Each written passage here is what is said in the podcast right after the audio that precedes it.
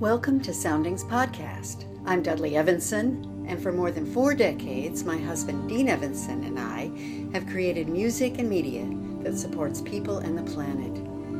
In our Soundings Podcast, we'll be sharing interviews with wisdom keepers we have met in the course of our life journey. To learn more about our activities and releases, please visit our website and blog at soundings dot com. Scott Huckabay is a trance guitarist and musical shaman who draws from nature and his Apache Chiricahua roots to create transcendent experiences. His music has been called a cross between Jimi Hendrix, Michael Hedges, and Ravi Shankar.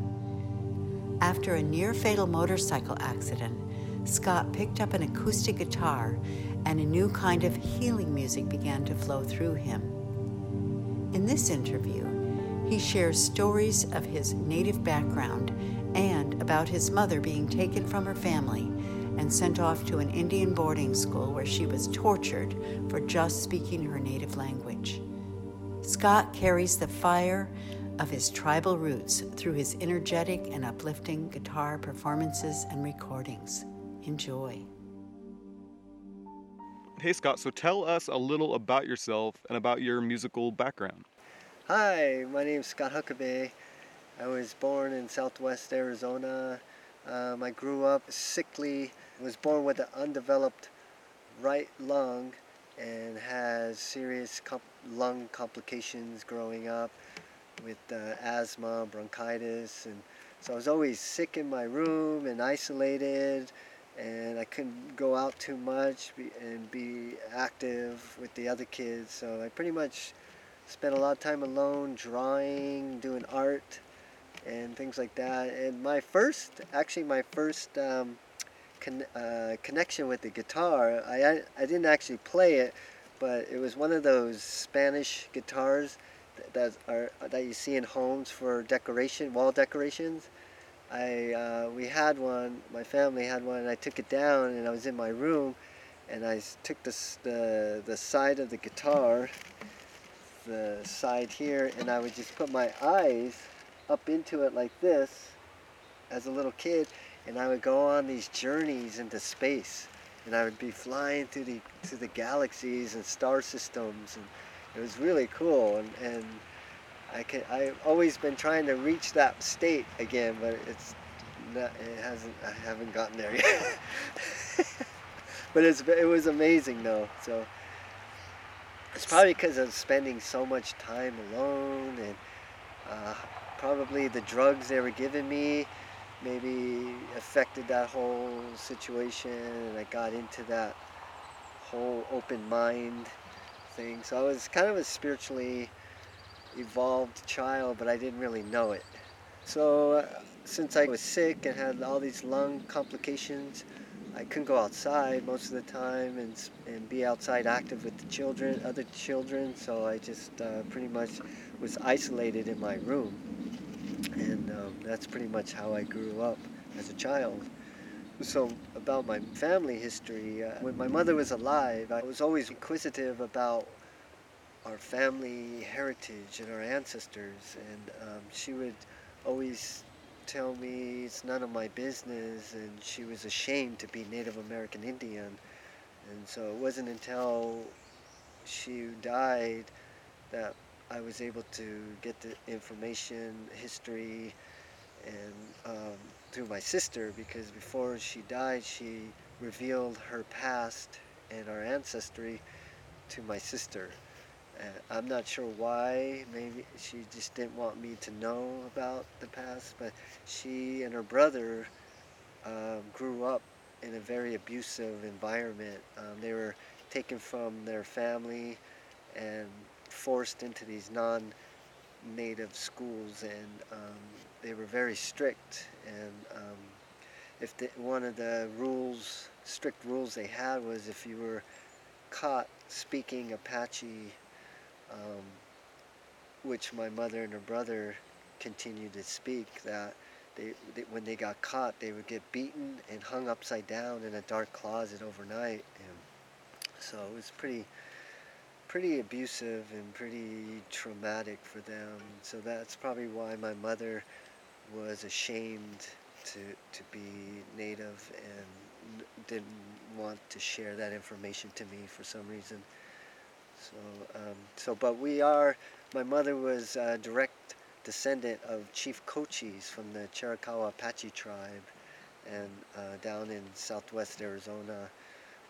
And uh, Ger Geronimo was uh, a brother-in-law of Chief Cochise. And so we have that, that blood, that fire in our blood, at least in me. So when I'm playing the music, that energy's coming through me uh, really strong. I, I, I, that's the best way I can explain it. When I'm getting into the live performance, it, it, this energy just takes over, this Native American energy just comes in. It's this blood fire, you know, and it's like, yeah, you know. And so um, probably because of all the past uh, history of our um, tribes that we were forced out of our living situations, and and um, it was just hard, uh, and so maybe that energy is coming through me, like passion and fire, and just letting it out, like how Geronimo, he, he was really like that, fighting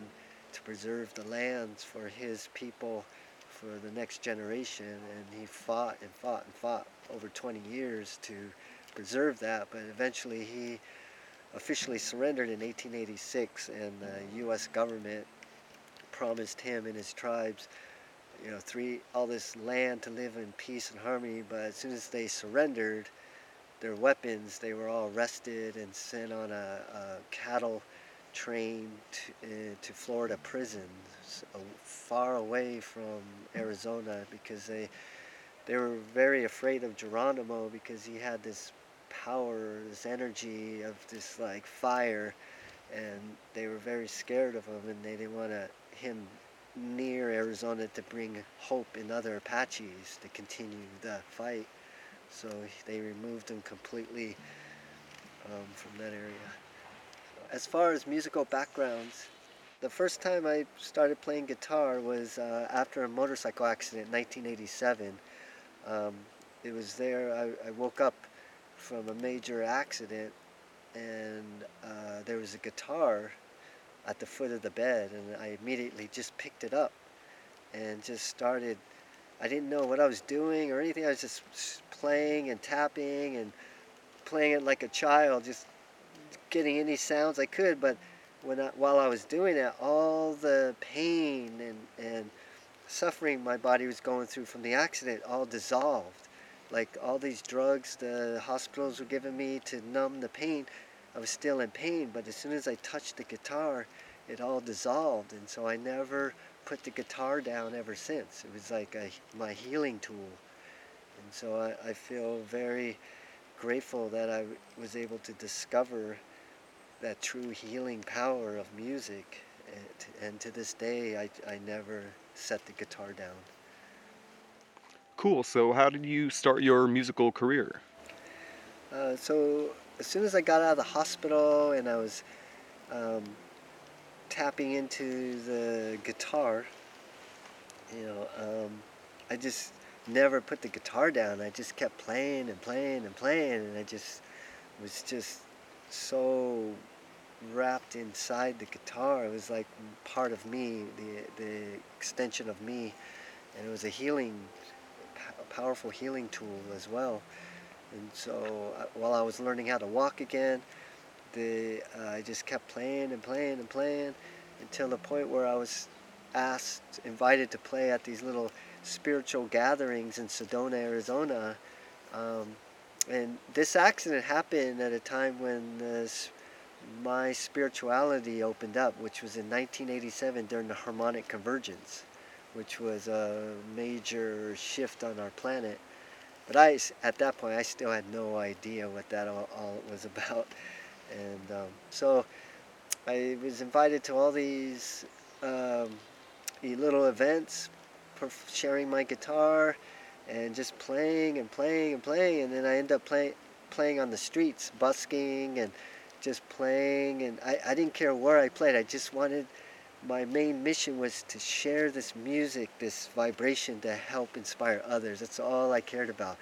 because it was healing me, and I felt if I could share this music to others, it, it might help others. So that was what I was um, inspired to do. I, my mission was to share this healing vibration that was coming through me to the, into the guitar, because it was healing me, and I wanted to help inspire to heal others and open them up in some way, so I can help in some way create a change on this planet that we so um, really need at this right now in this time.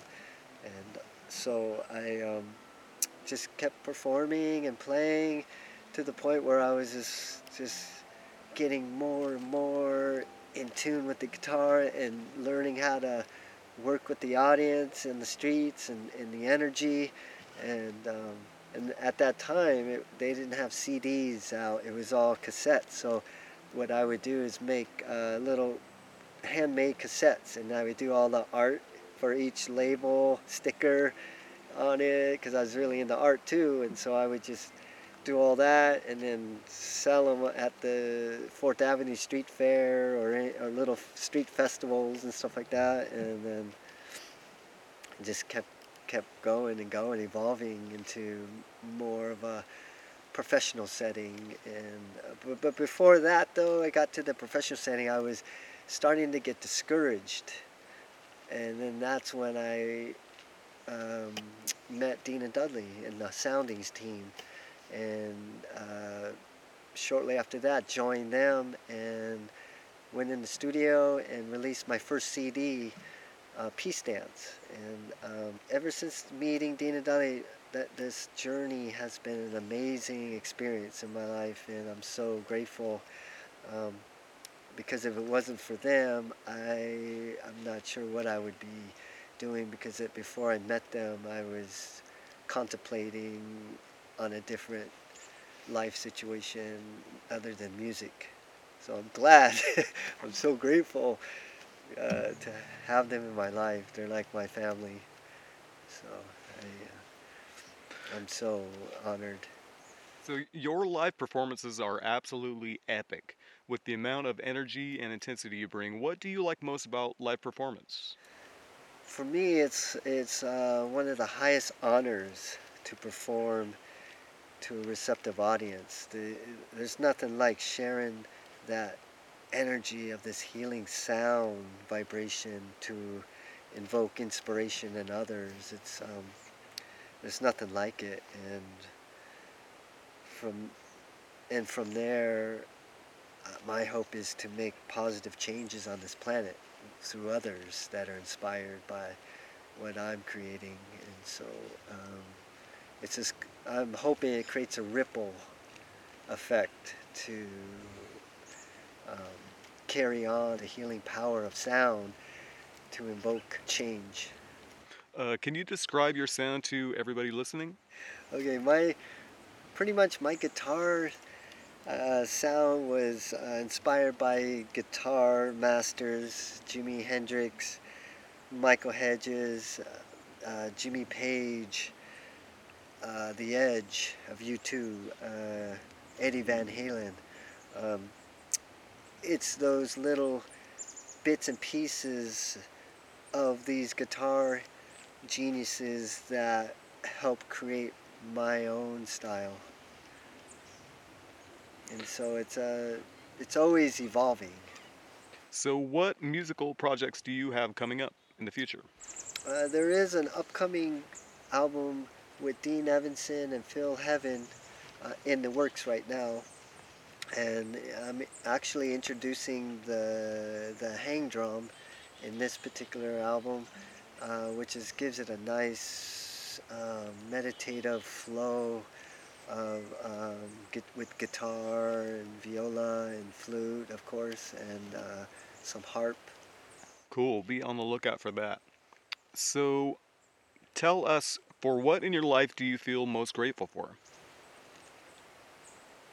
I'm grateful for every breath, every moment, every thought form, uh, and of course the music in me. Even when I'm not playing an instrument, um, I'm always applying the music in me to whatever I'm happen to be doing. And um, I'm in gratitude every day for being alive here now.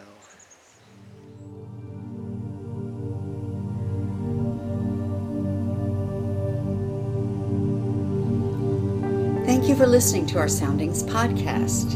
We hope you've enjoyed this program. To learn more about our music, guided meditations, and videos, please visit our website and blog at soundings dot com. Peace through music. Blessings.